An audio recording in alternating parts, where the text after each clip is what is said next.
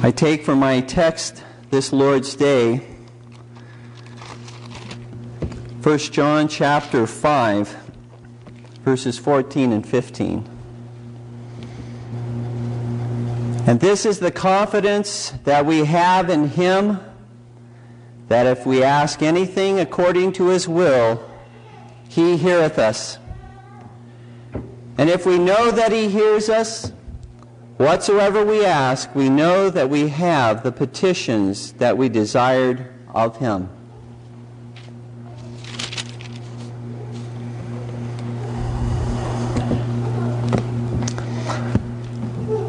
This Lord's Day, we continue our series through 1 John, approaching the conclusion of this letter to these Christians in Asia Minor who are facing great persecution and attack on behalf of the truth.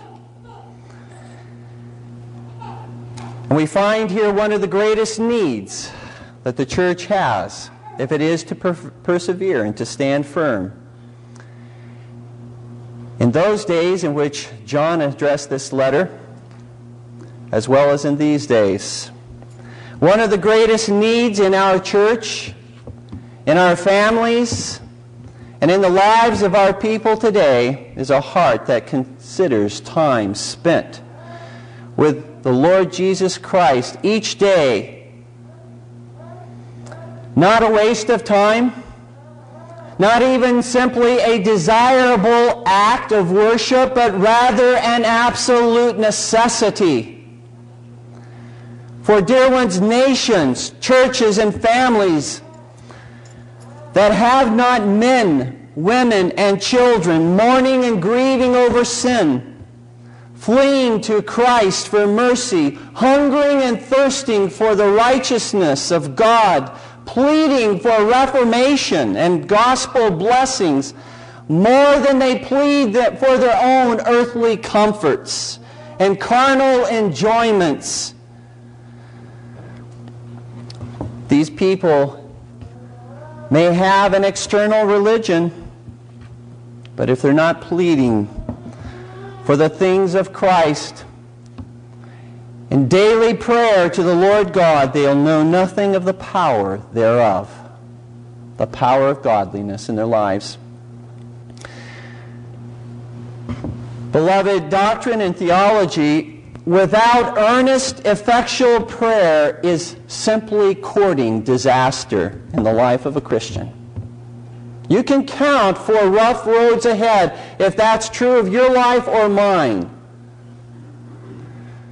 The Christian who loves holiness and hates all the paths of right, unrighteousness. The Christian who loves the truth and hates all error. The Christian who loves the Lord and loves all those who do love the Lord is one who is not a stranger to the Lord in prayer and communion on a daily, regular basis. Certainly, there are many, many excuses why we propose or we have heard why Christians cannot be faithful in this most holy exercise of our professed faith and religion.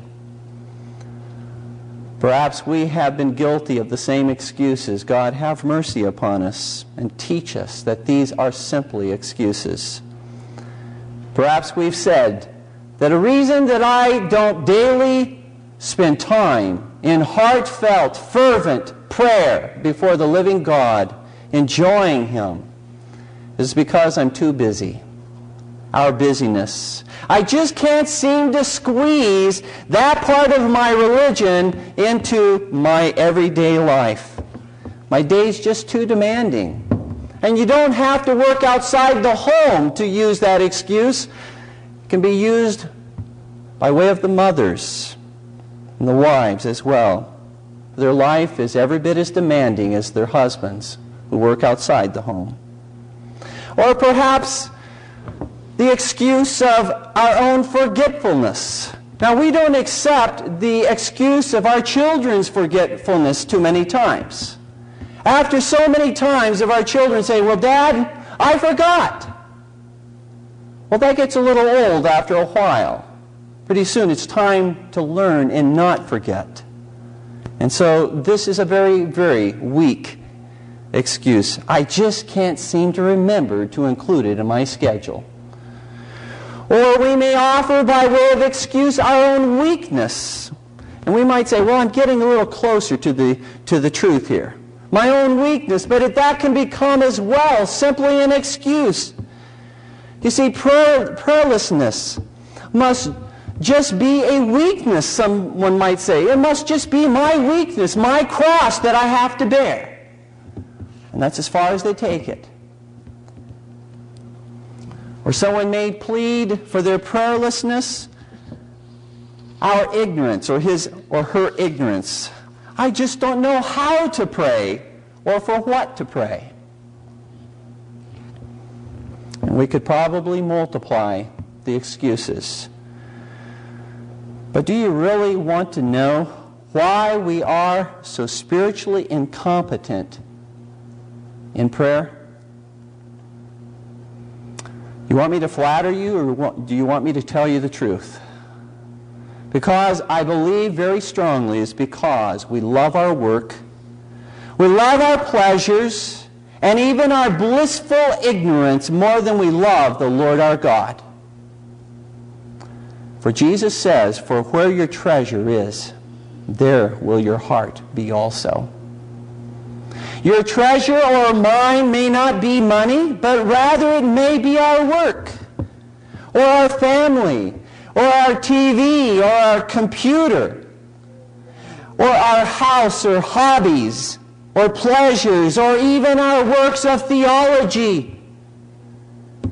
Although there is nothing evil or wrong with any of these, and many of them are great blessings that God has given to us, nevertheless, they may become our treasure and therefore our idols.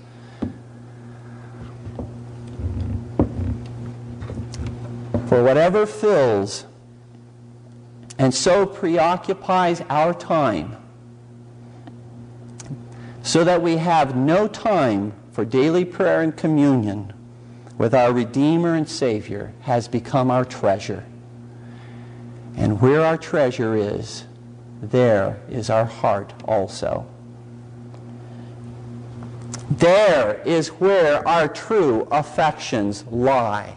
And the sooner that we recognize that, the sooner that we see it clearly, the more quickly we can deal with the true problem and stop making all the excuses that we do. Parents, are you teaching your children how to pray? Are you teaching them the importance of secret worship by walking them through secret worship? Are you teaching them, fathers, that before your children begin their day, that they, like you, should begin the day with secret worship? Where will they learn the importance of daily prayer if you do not teach them? Beloved, because the session of this church looks upon daily prayer and, and feasting upon His Word to be not simply desirable, but absolutely necessary to communion with the Lord Jesus Christ, we can certainly be united to Jesus Christ and fail in many areas. But if we are to enjoy communion with the Lord Jesus Christ, we must be at that place of prayer and feasting upon His Word on a daily, regular basis. And because that is, in our judgment as, as your elders, the case, we have included in our interview of those who desire to come to the Lord's Supper, which is simply a sign and seal of our communion with the Lord Jesus Christ, a question that asks, whether one has been faithful in regular, daily, secret worship. For one who has not been taking communion with Christ seriously on a daily basis in fervent prayer is unlikely to take communion with Christ seriously in the Lord's Supper? Where will we know that there is a seriousness about this person's communion with Christ if he is not evidencing it on a daily basis in his life? We can put on all the facades we want to, dear ones. But the rubber meets the road every single day. If the reality is absent, and that is daily communion with Christ, why should the sign of that communion be enjoyed? By so doing, the session does in fact plead with you not to make secret worship a mere routine, a mere routine appointment that has to be kept in order to come to, the Lord's Supper. But we plead with you to set aside this time with the Lord so as to delight in the Lord your God, to enjoy Him. Not simply with the attitude, well, I have to, in order to come to the Lord's table. What a terrible approach to our communion with Christ if that be our attitude. But rather, to the contrary, it should be the highlight of our day to spend that time with the Lord. Before I press on to our text today, I would simply note here as well is a chief cause, I believe, for the gross unfaithfulness of ministers to their calling in Christ's church. And for the general coldness that pervades the sermons the prayers and the ministries of many. Many ministers, I believe, are more concerned with the approval of man, with keeping their churches full, with building huge cathedrals, with making people like them, with humoring people in their sermons, with making a name for themselves more concerned about these things than they are concerned to be men who wrestle with the living God in effectual, fervent prayer every day. That God would give to them the fear of the Lord. That God would give to them courage to stand for the cause of the Lord Jesus Christ in very difficult times. That God would give to them his power to be manifested in their preaching, to be manifested in their families. That God would give to them a shepherd's heart in loving and being willing to lay down their lives for the flock that's been entrusted to their care. That they would pray for the Spirit's effectual work in the souls of people and drawing people not only into union with Jesus Christ, but into communion with the Lord Jesus Christ.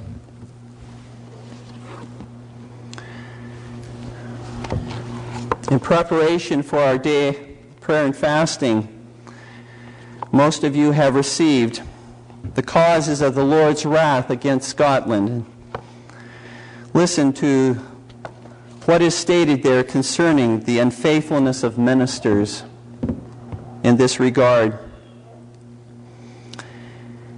In the Acts of the Assembly at Edinburgh, 1596, March 26, it is provided that the trial of the persons to be admitted to the ministry hereafter consists not only in their learning and ability to preach, but also in conscience and feeling and spiritual wisdom. And in the same act it is provided that such as shall not be found given to sanctification and prayer, that study not to be powerful and spiritual, but be cold and wanting spiritual zeal, that all such persons be censured and continuing therein be deprived, which act was revived in the General Assembly 1638, likewise in the General Assembly 1646. And then these brief questions. In the same document, the next page, these questions are act, asked. How shall he pray for others who cannot pray for himself? How shall he reveal Christ who never knew him? How shall he naturally care for souls who hath not the love of Christ dwelling in him? Good questions.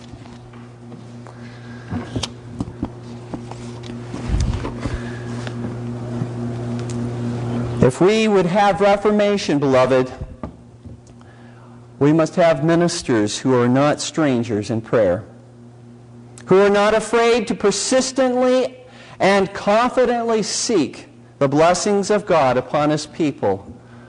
Just like Jacob was willing to wrestle with the angel of the Lord, even the Lord Jesus Christ. And because of his persistence, because he would not let go until God blessed him and blessed his seed, we see the evidence of that in God's faithfulness for many generations to the seed of Jacob in preserving that seed. So we need, dear ones, ministers to wrestle with the Lord.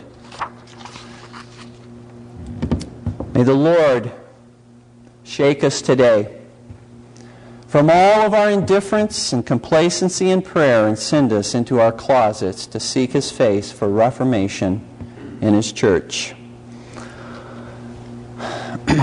As we now turn to our text in 1 John chapter 5 verses 14 and 15,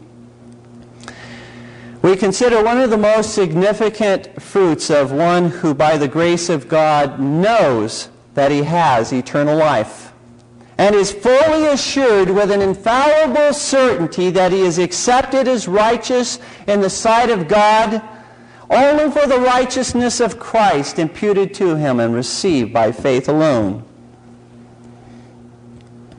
And that fruit that is given to those who have this certainty is a confidence before God. A confidence before God.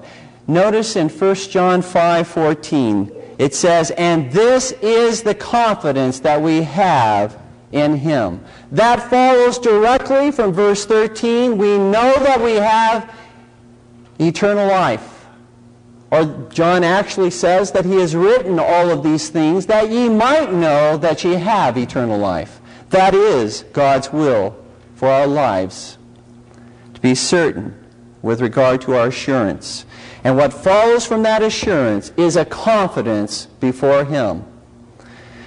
Notice I didn't say a cockiness or an arrogance before God, like a spoiled or disrespectful child but a confidence which issues in freedom of speech. That's what the word in the Greek language, that it, the word that's translated into English as confidence, it literally means a freedom of speech. That we might have a freedom of speech and fatherly familiarity with the Lord our God and yet at the same time that we might have a fatherly fear and reverence for our God as well. For the Lord taught us to pray, Our Father which art in heaven, hallowed be thy name. See, this confidence of which John here speaks inspires a testimony from the Holy Spirit within the sinner who clings to the Lord Jesus Christ as his only hope for eternal life.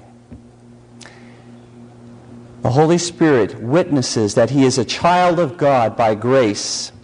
And because of that, and because of that alone, he belongs in the very presence of God. Only because of the merit of Christ.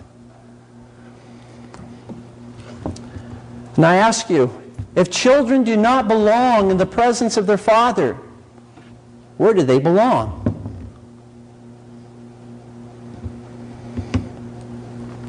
If children don't enjoy a freedom of speech and confidence with their father so as to enjoy him and call upon him when they have a need, there's something amiss.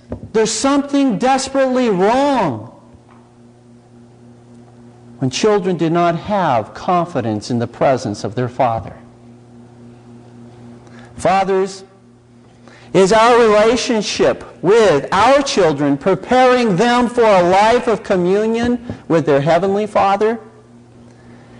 Is it preparing them for a life of communion whereby they enjoy the Lord their God? Whereby they love Him? And whereby they are driven into His presence? Or rather, because of our relationship with our children, because of our harshness, because of our anger, because of our coldness, because of our absence from our children, are we driving them away from us and therefore preparing them by our own example for a life in which they do not understand the freedom of speech that they have by way of right as a child of God, by way of privilege as a child of God.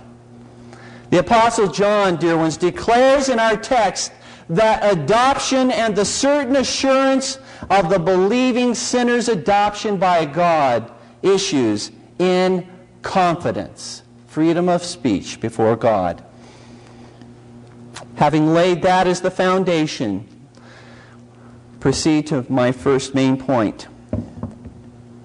And that is that John declares to these Christians whose faith was presently under attack by Gnostic false teachers, he presents to them first the identifying mark of confidence before God, which is assurance of answered prayer. The identifying mark, the, the fruit of our confidence before God is that we are assured that He hears and answers our prayer.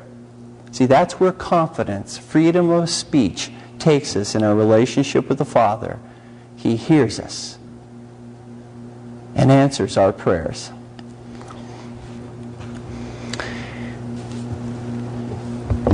This truth is found in both verses of 1 John chapter 5 verses 14 and 15.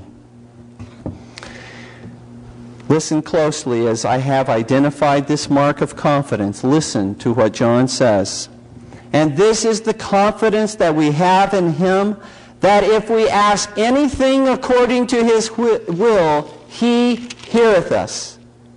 And if we know that he heareth, us, whatsoever we ask, we know that we have the petitions that we desired of him. Particularly note the phrase at the end of verse 14 that is in the indicative mood. He heareth us. It is not stated there he might hear us it's a potential or probability. It is stated very clearly, He heareth us. For you see, dear ones, just as assurance of our sonship issues in confidence before God, even so confidence before God issues in assurance of answered prayer. One follows the other. See, was, wasn't this exactly what the Lord himself was driving home to his disciples concerning prayer in Luke chapter 11, verses 11 through 13?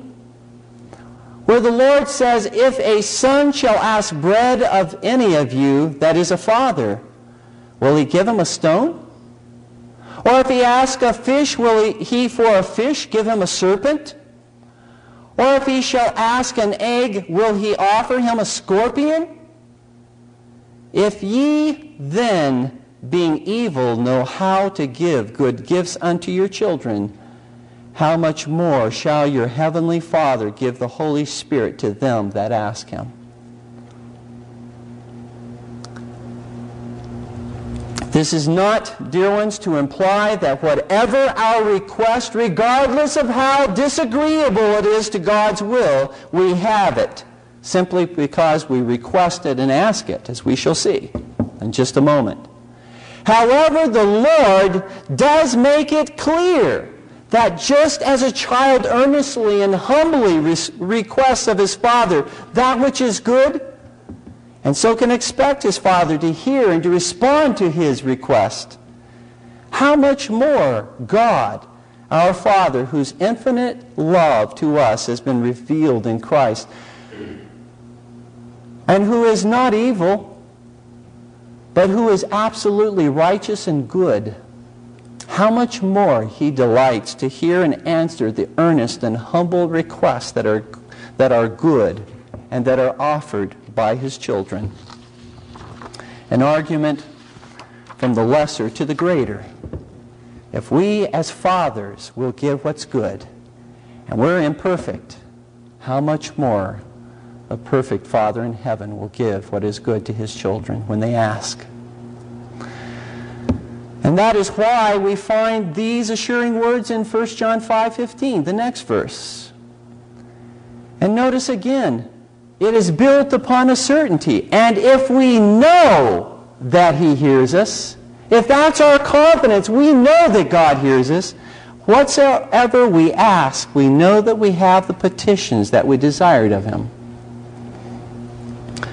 You see, here is a promise that John places before the eye of faith of every child of God so as to draw them into the secret place of the Most High God.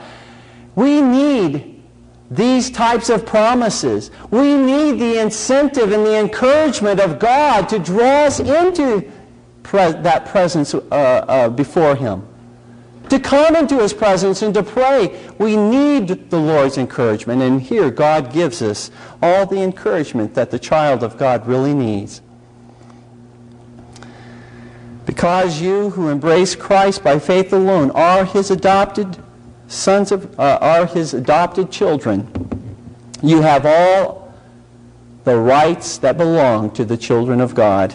You are not waiting to inherit the rights that belong to the children of God. You now enjoy them. And God simply beseeches you, come into my presence. Enjoy communion with me, for this is one of the privileges of the sons of God. Don't stay away. Don't treat me like a stranger. I am your Father who has loved you has chosen you to be mine own, has sent mine only begotten Son, that you might be rescued from hell, from judgment, from my eternal wrath. And I have given you all the inheritance that belongs to the Lord Jesus Christ himself. Come into my presence and enjoy me.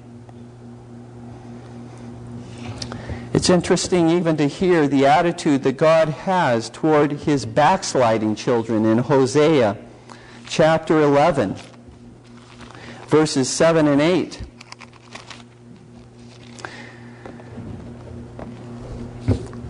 The Lord God says of his children, the northern kingdom of Israel, who had forsaken the ways of the Lord.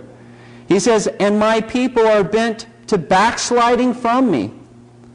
Though they called them to the Most High, none at all would exalt him. And then the Lord says, How shall I give thee up, Ephraim? How shall I deliver thee, Israel? How shall I make thee as Admah? How shall I set thee as Zeboim?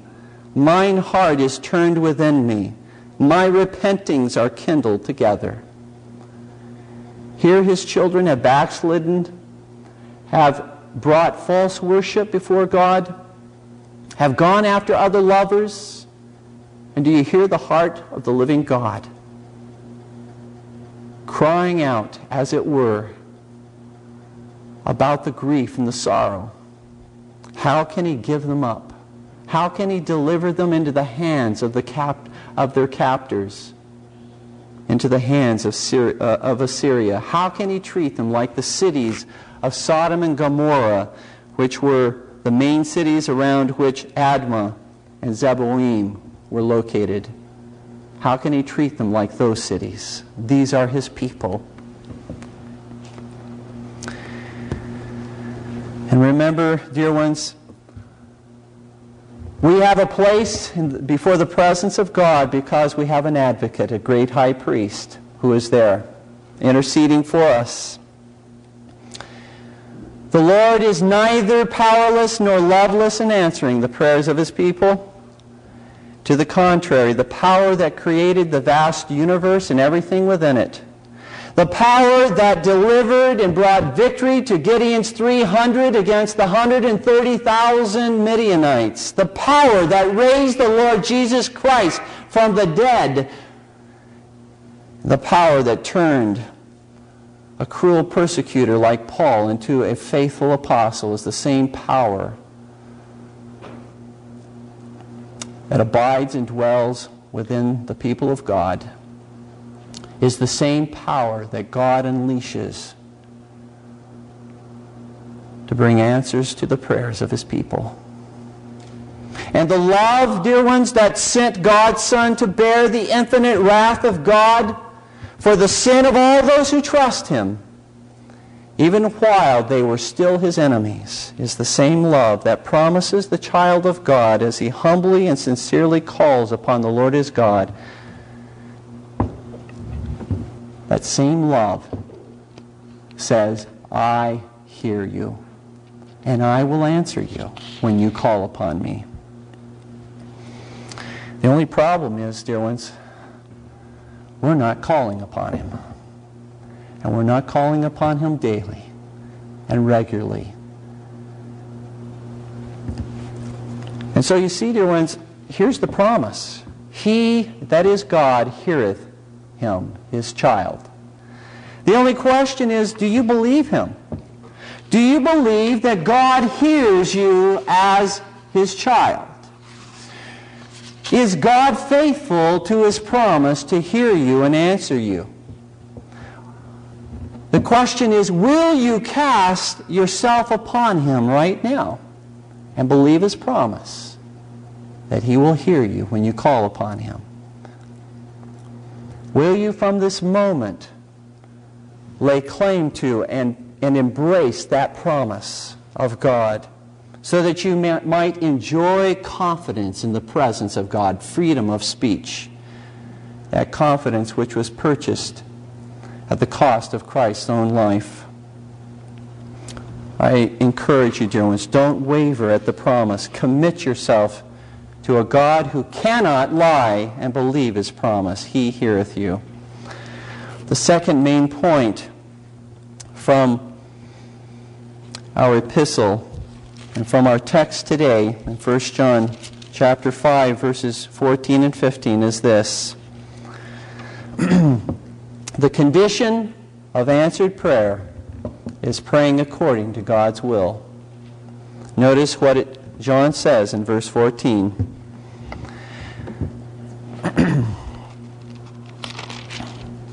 and this is the confidence that we have in him that if we ask anything according to his will, he heareth us. It is our privilege, dear ones, as God's children, to come to Him in prayer. But as we come, if we would know and be assured that He will hear us and answer our prayers, we must pray according to His will. I think it would be very helpful before we look more closely at praying according to God's will to simply state in a very simple yet accurate definition what is prayer, and I will cite for you question number 98 of the shorter catechism. What is prayer? The question asks. Listen closely. Prayer is an offering up of our desires unto God for things agreeable to His will. In the name of Christ, with confession of our sins and thankful acknowledgement of his mercies. Let me simply summarize that for you.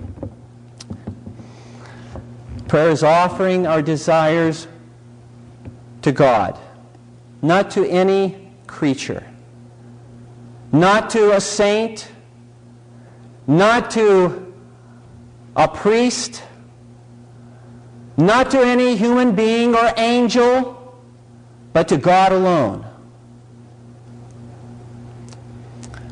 Second, prayer is offering up of our desires unto God for things agreeable to His will. Not things that are agreeable to my mere will, to my mere wishes, but agreeable to the will of God. And we will consider in greater depth in just a moment this phrase. Thirdly, prayer is that which we offer in the name of the Lord Jesus Christ. And that does not simply mean that we tack on at the end of our prayers in Jesus' name. But it means that we come to God only through the mediation of the Lord Jesus Christ on our behalf. We, we believe and we profess with our mouths that we don't belong in the presence of God. As to our own nature, what we where we belong is in a state of death and punishment. But we come into the presence of God through the work of the Lord Jesus Christ on our behalf, claiming only his righteousness and his love for us, appealing only to his obedience and not to our own. Next, we come confessing our sins.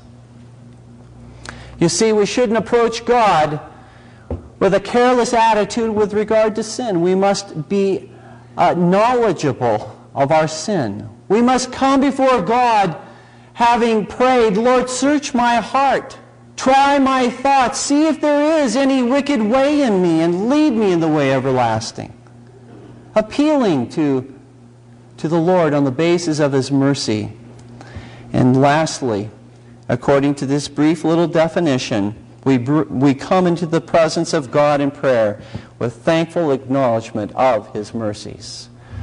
We praise the Lord our God for how he has been faithful to us and to our fathers, how he has been faithful to keep his word and his promises, how he has shown us grace in Christ.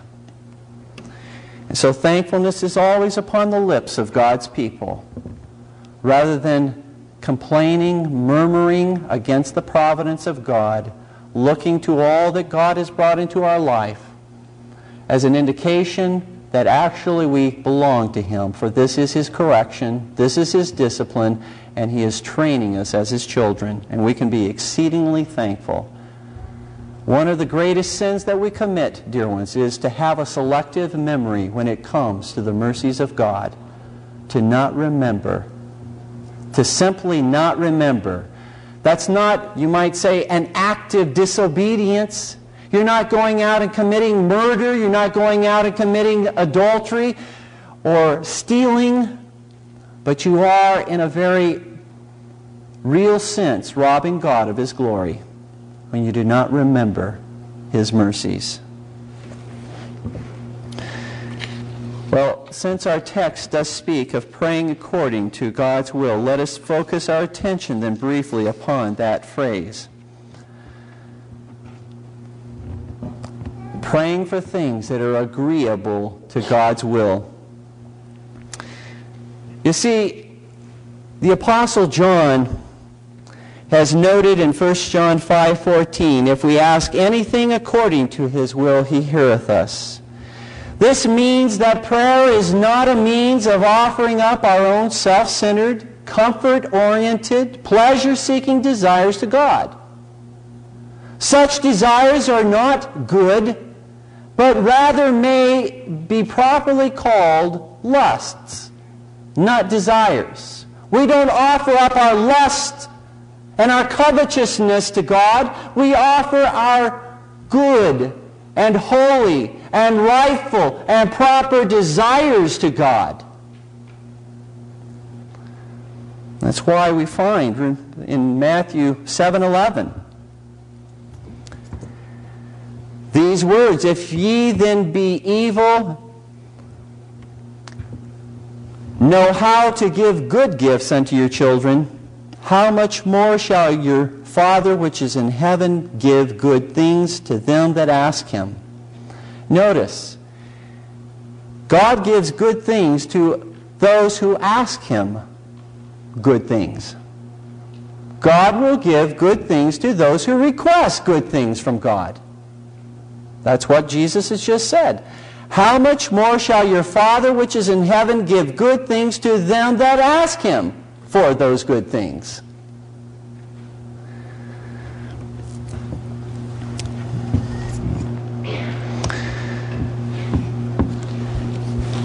We might mention also that one of the reasons why God may not, in fact, hear and answer our prayers, even when we ask externally for something good, is that there is sin within our heart that has separated us from God. Isaiah 59, verses 1 and 2, teach very clearly this truth. Behold, the Lord's hand is not shortened that it cannot save, neither his ear heavy that it cannot hear. But your iniquities have separated between you and your God, and your sins have hid his face from you, that he will not hear. And so it may not be because you have necessitated the wrong thing, but sin has hidden his face from you or from me. I would also say that prayer is not simply a, uh, or uh, even a means of changing God's will to conform to our own will. That's not prayer. Going in with the attitude, perhaps I can, can get God to change his mind about this thing.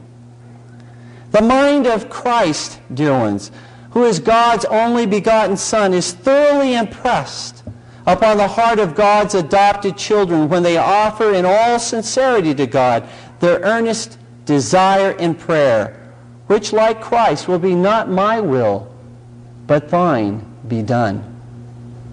Thy will be done. And that's why we read in various passages like Psalm 37 4, this promise Delight thyself also in the Lord, and he shall give thee the desires of thine heart. If we do, in fact, delight ourselves in the Lord, if He is our joy and our delight, we will spend time with Him in prayer. We will spend time daily in His Word. We will find great joy in obeying His commandments, in worshiping Him as He has commanded, in honoring all of our covenant obligations before Him. And then our desires will be in tune with His desire, and He will give us the desires of our heart. And likewise, the promise we find in John 15, 7, where Jesus says, If ye abide in me and my words abide in you, ye shall ask what ye will, and it shall be done unto you. If ye abide in him, and his word is dwelling, finding communion, delight, and joy in your own life and heart, you can ask what you will and it will be done.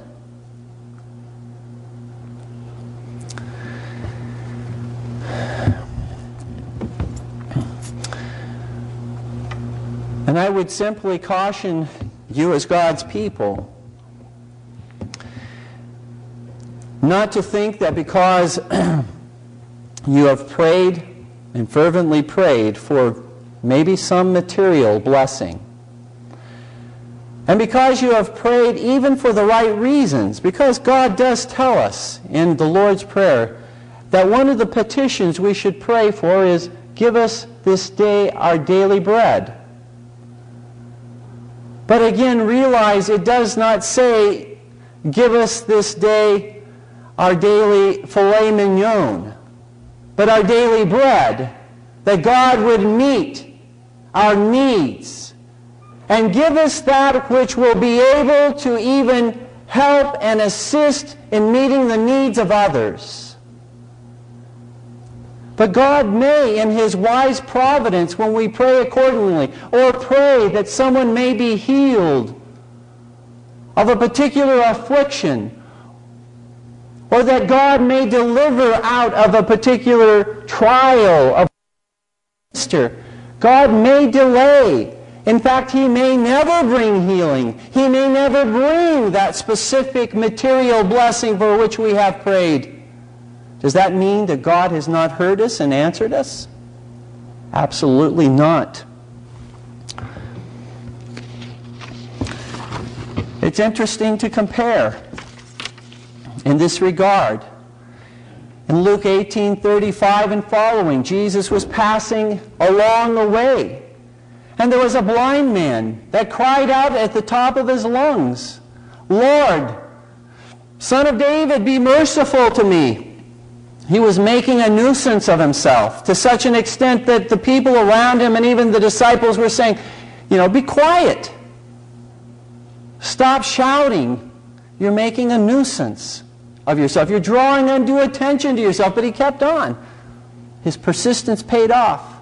He was wrestling with God, as in the case of Jacob. And he was not going to let go. And the Lord came over to him and said, What do you desire of me? And he earnestly and humbly said that I might see that I might have my sight. The Lord said to him, Thy sight is restored to thee. He was healed. Now, how do we comport that in God's providence with what we find concerning the Apostle Paul? In 2 Corinthians chapter 12, where we find the Apostle Paul praying three times that the Lord would remove the, the affliction, the thorn in the flesh from him. But what he received as an answer was not healing, but what he received was the word and the promise of God, my grace is sufficient for thee. Did God answer the prayer of the blind man, but not answer the prayer of the Apostle Paul? God forbid. He heard the prayer of the Apostle Paul, and the answer was, No. You must trust in my grace. My grace is all you need in this life. Everything else can be taken from you your health, your wealth, your family. My grace is sufficient for thee. Are you trusting in your health, your prosperity, your home, your car, your possessions? God will deliver us. If we are trusting in those things, God will deliver us, I believe, and demonstrate to us that our trust must be in Him alone. It's interesting that in the Shorter Catechism, question 66, when it speaks of the fifth commandment to honor our father and mother, that our days may be long upon the land which the Lord our God does give us It asks, what is, what is the reason annexed, added on to the fifth commandment? The answer, the reason annexed to the fifth commandment is a promise of long life and prosperity as far as it shall serve for God's glory and their own good to all such as keep this commandment. As far as it shall serve for God's glory and their own good. And so if God does not, in his wise providence, heal or bless us financially or deliver us from various physical trials, it is not because God has not heard us. It is not because God does not love us. In fact, it is because God does love us that he says to us as well, My grace is sufficient for thee.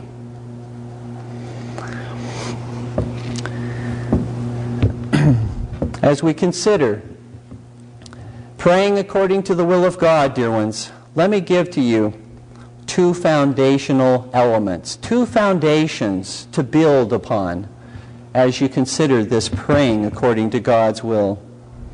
The first one is this If you would know God's will, if you would pray according to God's will, you must first hunger and thirst for righteousness.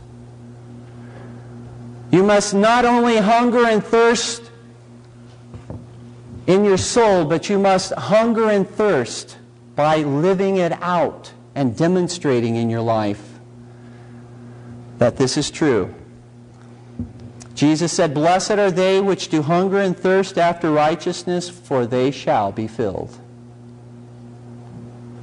If the desire to know God's will is not in your heart,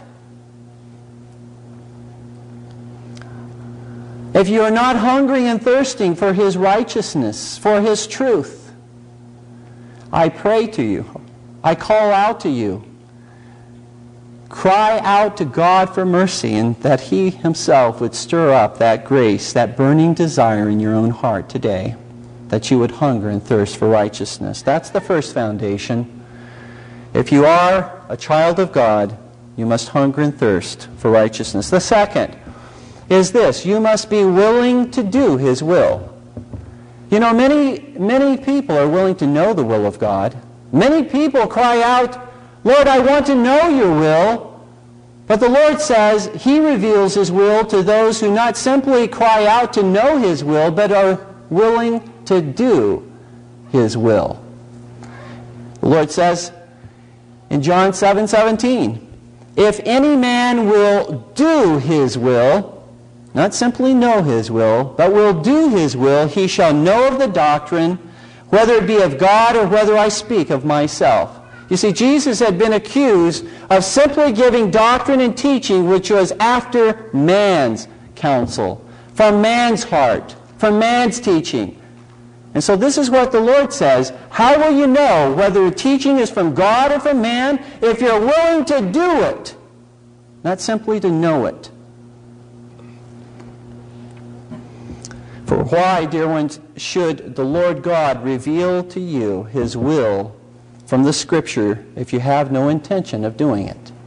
If it's simply an idle act of curiosity on your part, why should He give you any revelation or insight into His will if you're not, if you're not willing to do it? Furthermore, if you are not already doing what you know is God's will, but you're going out and flagrantly doing what you know to be contrary to the will of God, why should God give you any more understanding concerning his will?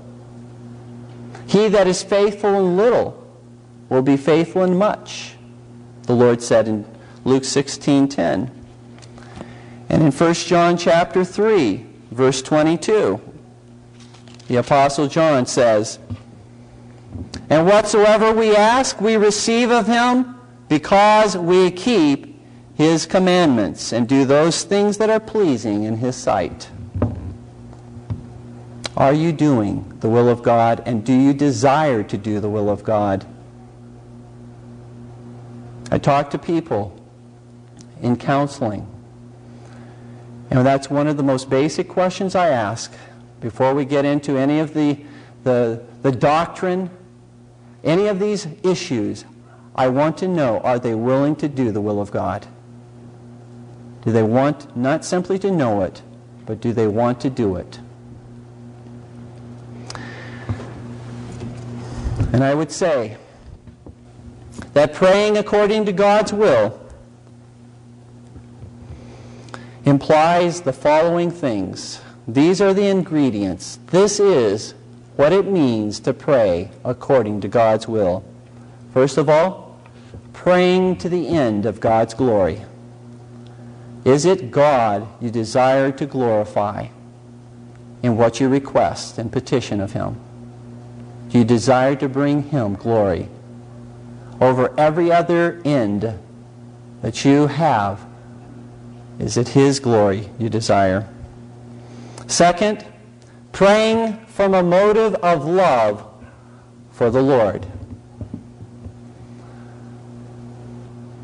Is the request which you offer to the Lord offered because you love Him with all your heart, soul, mind, and strength?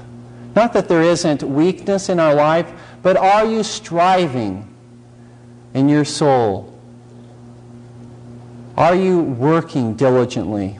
Are you praying fervently that God's love may be manifested in your life? Thirdly, are you praying according to the will of God that is found in Scripture? And in order to do that, you have to know God's Word. You have to become acquainted, a diligent student of the Word of God if you are to pray according to His will as it's revealed in Scripture.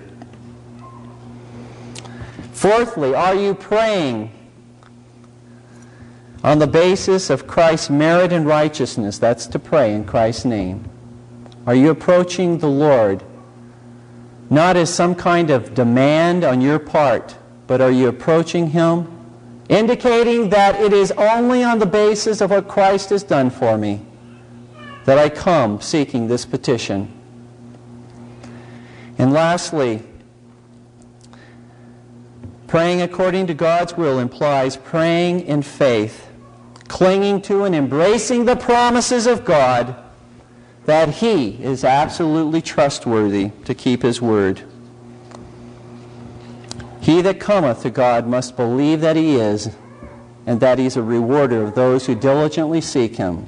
Without faith, it's impos- impossible to please him. Are you coming, trusting in his promises?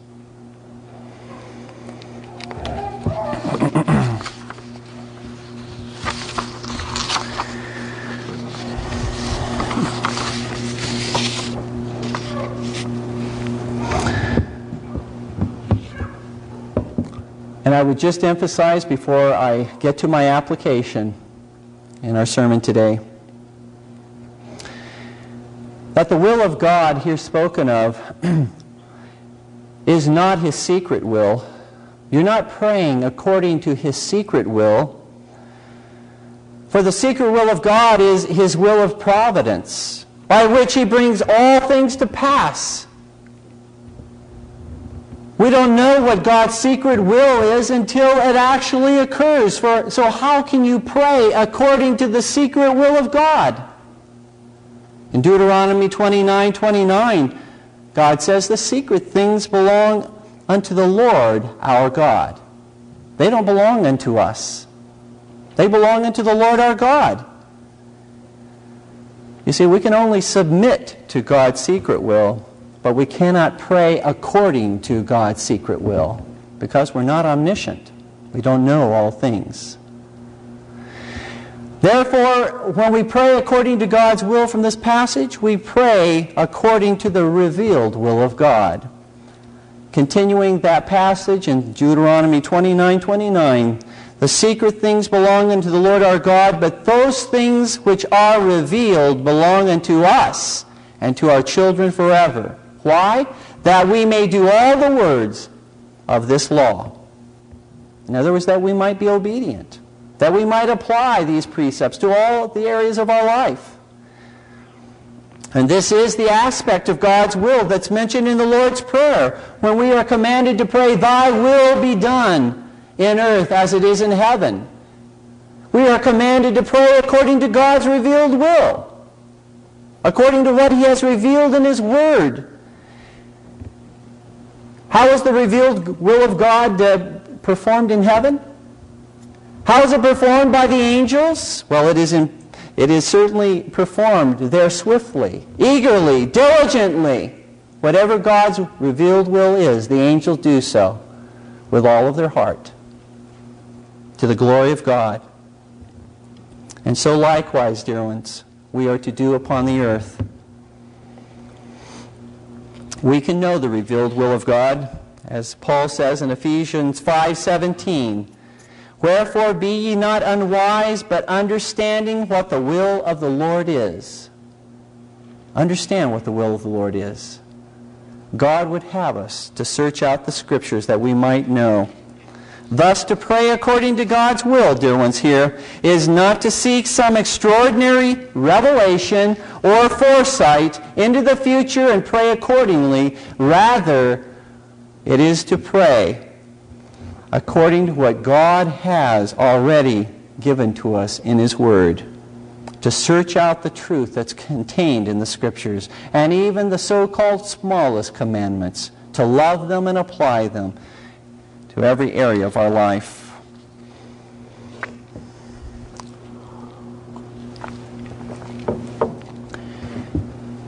And hereby,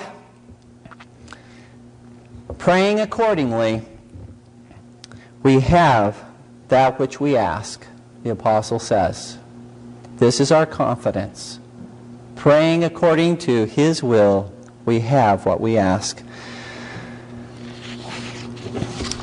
I would simply make an application for us, many, many applications that we could address to this particular issue of praying according to the will of God. But I would have you consider one as it relates to our day of prayer and fasting. Is it according to God's revealed will to fast? In both the Old Testament and the New Testament scriptures, we know that that is according to God's revealed will. To set aside time. In times of extreme trial, in times of great need, perilous circumstances, when we would beseech the mercy of God and implore Him to pour forth His blessings upon us, God commands us to commit to prayer and fasting. So we know we are praying according to His will when we pray for His blessing upon this day of prayer and fasting. Listen to the things that are specifically stated in this announcement from the session to the congregation. And ask yourself, is that according to the revealed will of God? The session calls God's people in this congregation and all who are united with us in the covenanted cause of Christ to a day of prayer and fasting. Saturday, March the 7th, 1998, and now we can add at 2 p.m.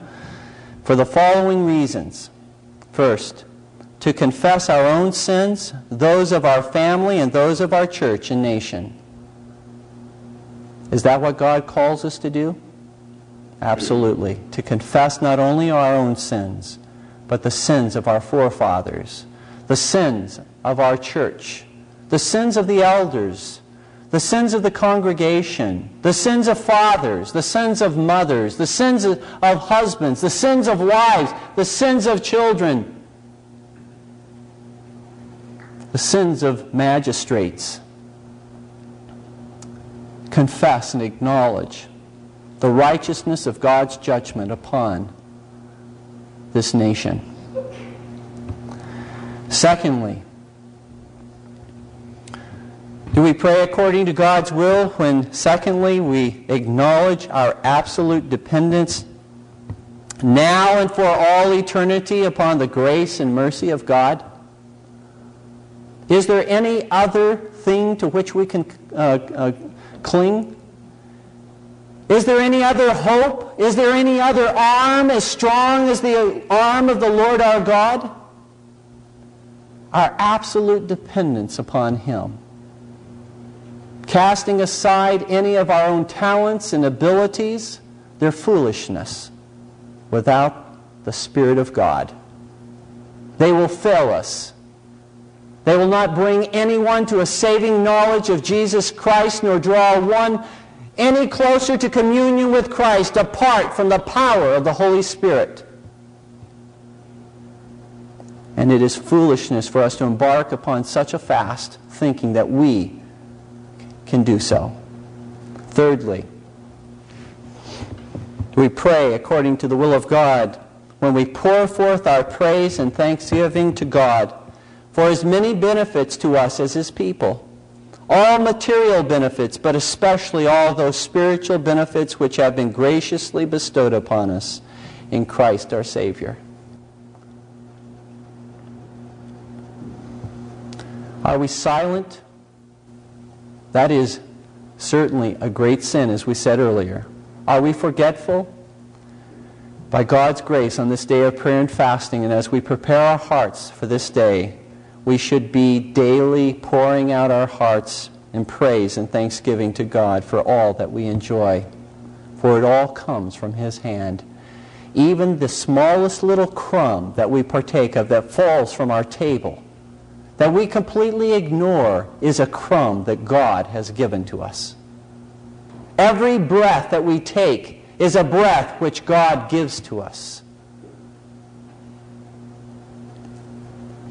And especially, dear ones, to our life in the Lord Jesus Christ and all the blessings associated with that. And lastly, is it to pray according to the will of God? This following petition to implore and beseech our God earnestly that he would glorify his most holy name in ushering in a third reformation by means of our fervent worship, secret, family, and corporate, by means of our preaching and publishing near and abroad the gospel of Jesus Christ and the biblical truth concerning a covenanted reformation, by means of our exposing the sins and errors of the times, by means of our calling all men to turn from their wicked ways and embrace Jesus Christ, and by means of our ceaseless prayer for the peace, purity, and unity of Christ's church in the truth throughout the world. Is that praying according to God's revealed will? I close by reading for you God's revealed will, as stated in Isaiah 62, beginning with verse 6.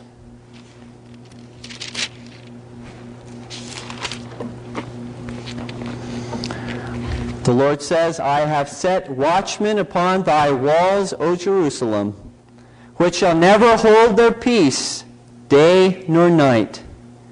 Yet that make mention of the Lord, or ye that make mention of the Lord, keep not silence, and give him no rest till he establish, until he make Jerusalem a praise in the earth. Don't stop praying for the third Reformation, for a covenanted Reformation, for the Lord to bless his gospel and his truth for this is the will of God in Christ Jesus concerning you. Let us stand in prayer.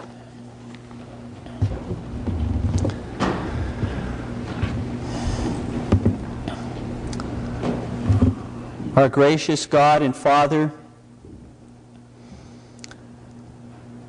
we, like the disciples of old, would call out to you and implore you to teach us to pray.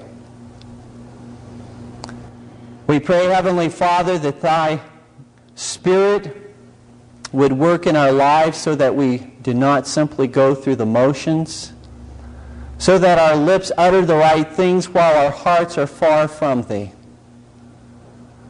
O Lord our God, we pray that Thou would cause to well up within our souls such thankfulness for the mercy of God, such grief and sorrow over our own sin and how we have sinned against thy love and thy compassion. That thou would cause us, O Lord our God, to petition and to implore thee for thy blessings upon thy church, to bring about a healing of her divisions to bring about, Father, a healing in the walls, and a building and a rebuilding of the walls, the breaches that have been made in the walls of Jerusalem. We ask our Father that Thou would help us in many other areas of our life, not simply as we pray for this day of prayer and fasting. But Lord God, whatever it is that we would beseech Thee, that we would know that we have confidence before thee because we are thy children.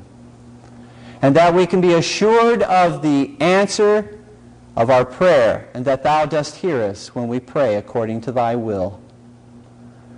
We pray, Heavenly Father, that thou would grant to us this grace that we might delight and find great joy as we daily seek thy face, as we daily find communion with the Lord Jesus Christ, which is in fact the goal of our salvation.